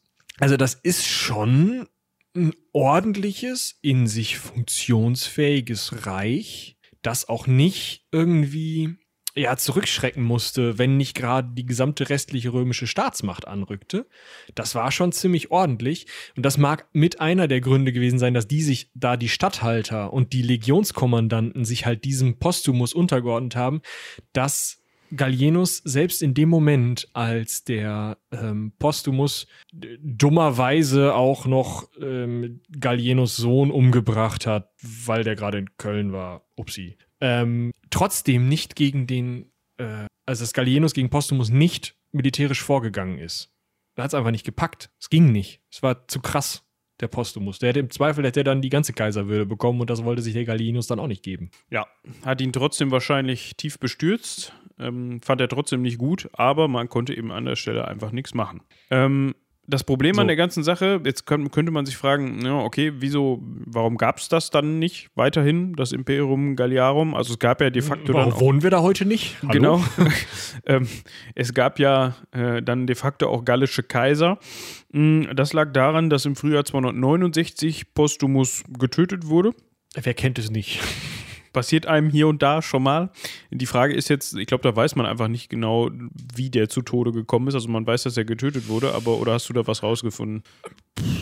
Also wahrscheinlich ist er von einem seiner Nachfolger, Lelianus, Marius oder Victorinus, umgebracht worden. Das Problem in, an dem Punkt war, also Postumus hatte entspannt neun Jahre, 260 bis 269, durchregiert. Dieses gallische Sonderreich hat in sich funktioniert. Es hat als eigenes Reich gut funktioniert. Und dann kamen halt die vier, Na äh, die drei Namen, die ich jetzt vorgelesen habe, waren alle im Jahr 269. Das heißt, das, da war die Stabilität dahin. Das, was schon in Rom selbst passiert ist, also im Römischen Reich selbst passiert ist über die ganzen Jahre, ist dann auch in klein nochmal im Imperium Galliarum passiert und ja, das hat dann eben 273 dazu geführt, dass äh, der römische Kaiser Aurelian äh, sich das Ganze ja, wieder einverleiben konnte.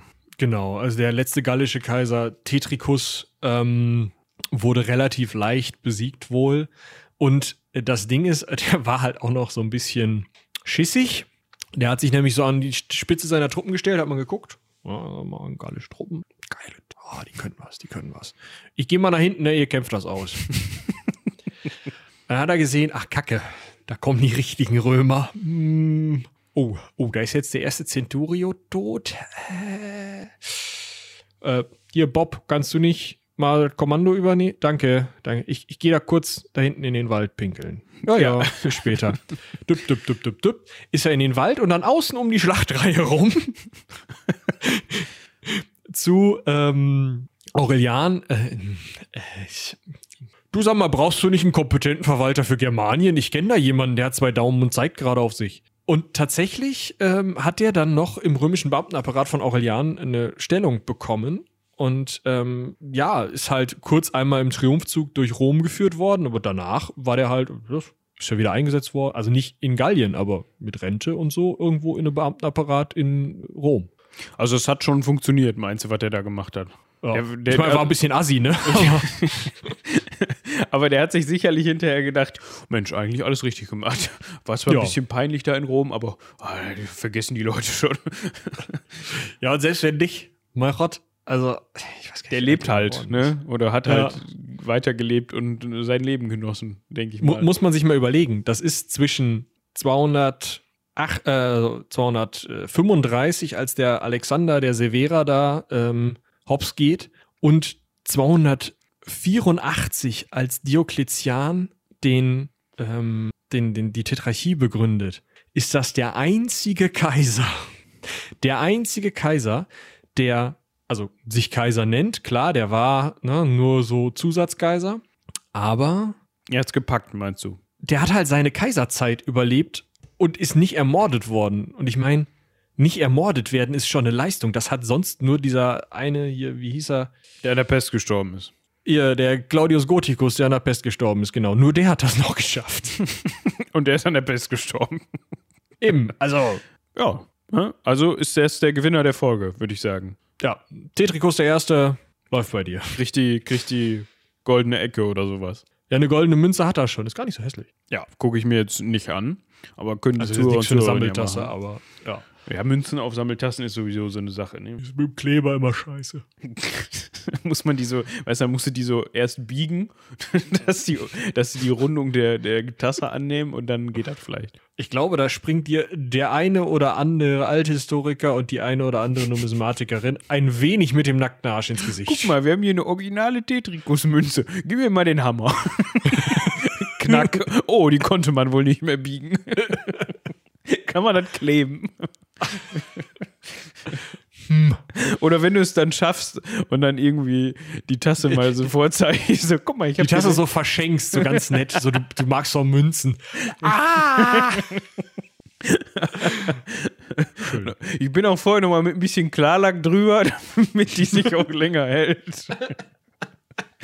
Muss ich aber hinten abschleifen, das ging nicht mehr, das hält nicht sonst. bisschen anrauen. oh, schön. Ja, du, ja. wissen wir, was wir zu tun haben. Falls wir mal irgendwann zu ganz viel Geld kommen sollten, dann kaufen wir eine Tetrikus-Mütze. Nur um das zu machen. Wenn es eine, ich habe keine Ahnung, ob es noch welche gibt, aber wenn es ein Foto Ja, davon ja, gibt, gibt dann gibt es ja noch welche. Äh, ja, also ist ein ganz schmuckes Ding. Äh, könnt ihr euch mal angucken. Der hat einen geilen Bart tatsächlich. Da So muss ich mir das also auch mal eben angucken. so, ein- so, ein, so ein Kinnbart, also ähm, so, ihr kennt diese Menschen, die so eine Fliege haben, ne? so, ein, so ein Zipfelchen nur direkt unter der Lippe. Ähm, sozusagen da drunter einfach alles. Also kein Wangenbart, sondern nur wirklich ab dem Kieferknochen und dann aber den ganzen Hals voll. Ja, ich finde das ja bei so älteren Münzen immer witzig, dass die offensichtlich so, also so, das ist wie so ein, wie so ein Käsebrötchen, weißt du, wo, wo der Käserand nach unten runtergelaufen ist. Also so ganz rund sind die nicht. Ja, das hat einen guten Grund. Ähm, das Problem nämlich damit ist, du musst ja das Münzgewicht halten. Also du, du, Ah, ja, stimmt. du gießt halt ein Rohling, so ein kleines, leidlich rundes Ding, so ein Zylinderchen oder sowas. Oder beziehungsweise auch eine Platte. Und dann weißt du, okay, ich habe halt, das hat genau in diese Rohlingsform gepasst. Das heißt, das sind halt jetzt genau so und so viel Gramm Gold, so und so viel Gramm Silber und so weiter, weil ich meine Legierung ja auch richtig gemischt habe.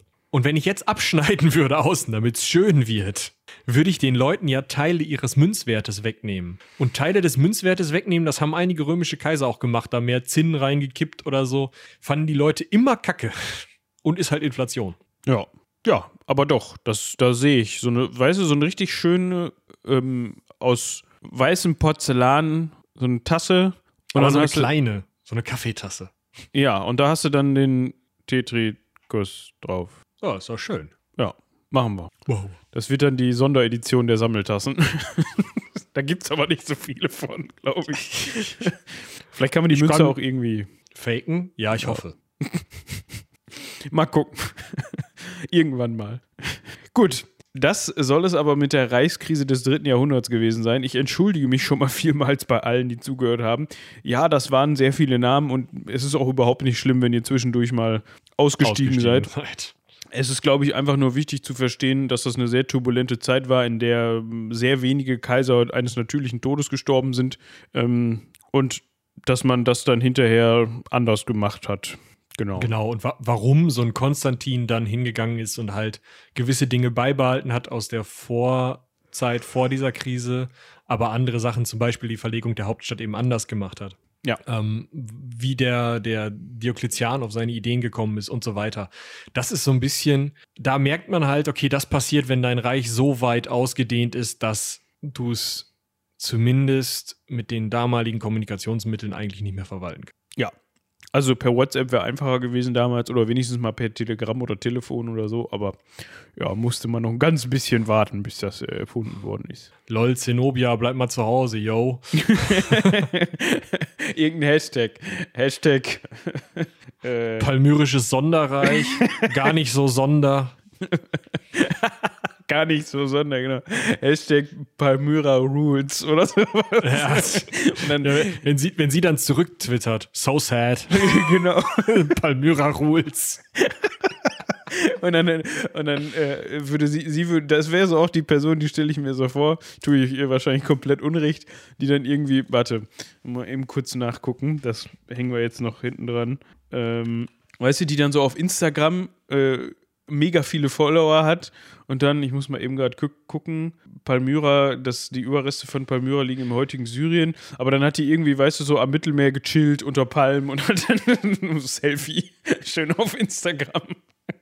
Ja, kann ich mir gut vorstellen. Äh, Palmyra ist übrigens ähm, eine der Städte, also die wurde irgendwann mal vom IS erobert und ähm, die russische Armee hat die dann wieder freigeboxt und sich damit sehr gebrüstet, dass sie dieses Weltkulturerbe gerettet haben, äh, wohingegen ihnen dann halt andere Sachen, wie zum Beispiel das Krak de Chevalier, relativ egal waren, die halt aus dem Mittelalter kommen oder so. Also es war so ein bisschen interessant, auf welche Teile des Kulturerbes in Syrien man dann so den Daumen gedrückt hat. Ja, ja. Äh, ist wahrscheinlich, hat wahrscheinlich auch so ein bisschen gelitten, denke ich mal, ne? Also es war noch nicht wieder irgendwer da, der geguckt. Also klar, es gibt so Altertumsverwaltungslullis, die halt schon vorher von Syr also in Syrien als solche eingesetzt waren und die eben durchaus eben studierte Altertumswissenschaftler sind, die halt einfach nur unter diesem syrischen Regime eben vorher sich arrangiert hatten und jetzt halt immer noch leben. und sich arrangiert haben. Aber ähm, ja, also die waren da und die sagen, ja, hm, ja, war schon kacke, aber jetzt nicht so schlimm. Nur es war halt jetzt noch kein unabhängiger Beobachter da, der gesagt hat, hm, also da ist eine russische Rakete reingegangen, meine Fresse. Oder hui, ja, aber, aber der IS war ja auch selbst dafür wohl, war wohl selbst auch immer dahinterher, solche Sachen auch gerne mal kaputt zu machen, oder nicht? Ja, ja. Aber das haben sie da wohl noch nicht so sehr geschafft gehabt zu dem Zeitpunkt. Also da sind die in, ähm, im Irak sind sie teilweise echt heftiger drauf gewesen, weil sie da einige staatliche Museen ähm, geplündert und wirklich auch babylonische Kunstschätze, also irgendwelche Statuen von 2000 vor oder so zerschlagen haben. Das, ähm, also ich meine, man kann das eigentlich nicht gegeneinander aufwiegen, weil das einfach Wissen von unterschiedlichen Kulturen ist, was jetzt für immer verloren ist. Ähm, meine, gut, für ja. immer verloren, ne, das waren halt wahrscheinlich alles Sachen, die dokumentiert und, ähm, und so weiter waren. Nur die, die, die physischen Gegenstände sind nicht mehr vorhanden. Ich denke mal, daran forschen wird man noch können in gewissem Maße, weil man eben das alles dokumentiert hat, aber ist trotzdem richtig scheiße. Eben. Also ja, ne, dokumentieren und so. Also der Archäologe sagt immer, wir graben nur, wenn wir müssen, weil wir sonst den Fundkontext zerstören und natürlich man in zehn Jahren noch mehr rausholen könnte oder in 100 oder in 1000 Jahren. ja. ja. Ja gut, aber ich meine, man wird Fotos von den Gegenständen haben und so weiter, hochauflösen ja. etc. Also es ist jetzt nicht so, dass du, dass man sagen kann, oh, äh, ich meine, klar, ich will das überhaupt nicht verharmlosen, das ist nicht mein, das ist nicht, also das, darauf will ich nicht hinaus, aber ähm, man weiß wahrscheinlich, gehe ich jetzt mal davon aus, ziemlich genau, welche Gegenstände sind kaputt gegangen und was waren das für Gegenstände und so weiter, ne? Ja. Ist übrigens ein sehr interessantes Ding, wenn man sich hier mal so Fotos von Palmyra anguckt. Ähm, ich bin jetzt gerade einfach auf der Wikipedia-Seite unterwegs. Das ist schon recht äh, eindrucksvolle äh, Überbleibsel so. Jedenfalls sind alles Fotos aus 2010, 2007, 2004. Also, mm, ja. Das Spannende daran ist halt, die ähm, Stadt war Zentrum der Handelsrouten durch diese römische Provinz Syrien, aber eben auch vom Norden, vom Schwarzen Meer aus runter nach äh, Arabien und Ägypten, ähm, aber auch vom Mittelmeer aus dann raus nach Persien. Also das war wirklich eine der wichtigsten und handelsmäßig ähm, reichsten Städte. Deswegen ist es auch irgendwo klar, dass von da aus sich so ein Sonderreich bilden kann. Ja. Müssen wir mal im Hinterkopf behalten. Finde ich ein sehr spannendes Thema. Vielleicht kann man darüber auch nochmal eine, ich weiß nicht, ob das das hergeben würde, aber vielleicht kann man darüber auch nochmal eine extra Folge machen. Ich denke doch. Ich denke doch. Ja, gut. Aber genu Genuss, genug gequatscht für heute. Das war wieder ein Genuss.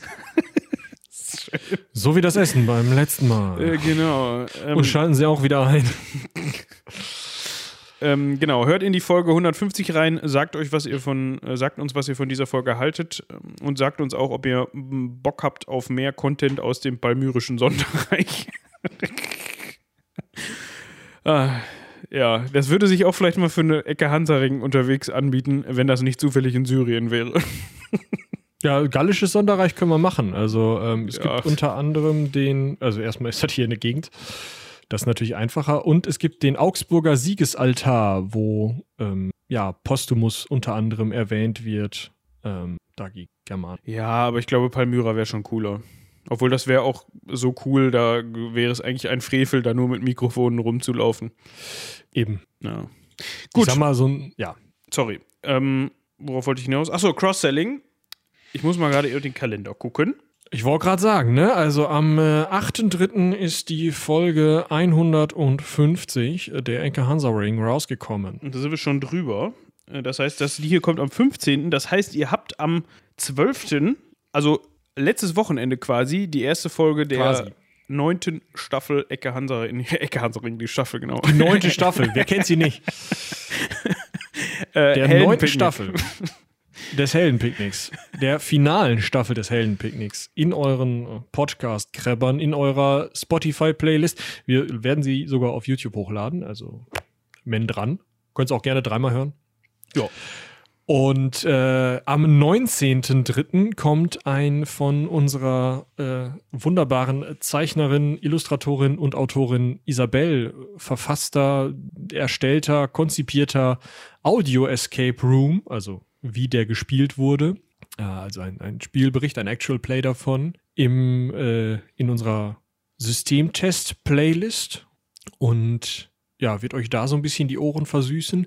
Das Ganze passiert anlässlich oder mit anlässlich des Gratis Rollenspieltags, der äh, dieses Mal wieder online vom 26. bis zum 28. März auf der Conspiracy von Pegasus Spiele ähm, in einem Discord verbracht wird. Da könnt ihr gerne, gerne vorbeikommen. Da geben Robin und ich zwei kurze Workshops zu Pen-and-Paper-Themen. Also Robin wird euch erklären, wie ihr eure eigene Soundkulisse für euer Spiel machen könnt. Also das ist eigentlich ziemlich unabhängig, ob ihr das jetzt beim Pen-and-Paper-Spielen machen wollt, also brauchen wollt, oder ob ihr einen Podcast mit irgendwelchen lustigen Sounds unterlegen wollt, oder ob ihr einfach gerne dem Sound des, weiß ich nicht, eures eigenen Eierkochers lauscht und den mit irgendwas anderem unterlegen wollt. Äh, er wird euch zeigen, wie ihr Sounds aufnehmt, wie ihr die äh, bearbeitet und zusammenstellt, um eine Soundkulisse zu erstellen. Und ich werde ein bisschen was zur Kampagnenplanung mit einem Tool, das ich aus dem Filmbusiness adaptiert habe, äh, mit der Story Clock sagen. Und äh, wir wissen noch nicht genau an welchen Tagen. 26., 27., 28. Wie gesagt, schaut einfach mal auf den Seiten der Conspiracy, da wird das alles nochmal schön und offiziell angekündigt. Ja. Gut. Und ich würde sagen, das war's für heute. Das war es. Bleibt uns gewogen. Wir sehen uns nächste Woche an selber Stelle. Haut rein. Bis zum nächsten Mal. Bis dahin. Tschüss.